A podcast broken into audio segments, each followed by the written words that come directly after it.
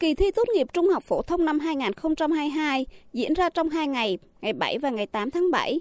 Tỉnh Đắk Lắk có hơn 20.400 thí sinh đăng ký dự thi tại 32 điểm thi ở 15 huyện, thị xã, thành phố trong tỉnh.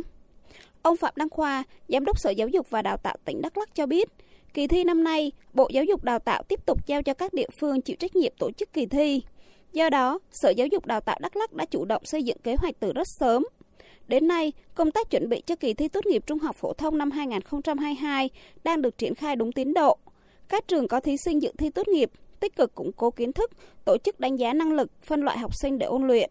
Ở các hội đồng thi, hiện đang phối hợp với các trường, các địa phương, rà soát kiểm tra cơ sở vật chất, đảm bảo yêu cầu của Bộ Giáo dục Đào tạo đặt ra. Về nhân sự tham gia phục vụ kỳ thi, Sở Giáo dục Đào tạo tỉnh Đắk Lắk đã huy động hơn 2.700 cán bộ làm nhiệm vụ tại các hội đồng thi. Để kỳ thi diễn ra an toàn nghiêm túc đúng quy chế, Sở đặc biệt quan tâm tập huấn cán bộ làm công tác thanh tra kiểm tra. Ông Phạm Đăng Khoa cho biết thêm.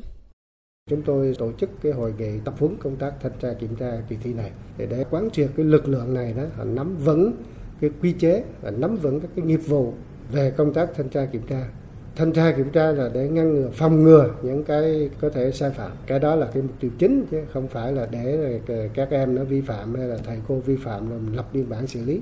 Để làm sao là trong kỳ thi này là không có những thí sinh nào vi phạm quy chế, không có thầy cô giáo nào vi phạm quy chế. Thì kỳ thi nó mới diễn ra một cách an toàn. Thì đấy là cái mục tiêu của cái công tác thanh tra kiểm tra mà sắp đến sẽ triển khai một cách quyết liệt.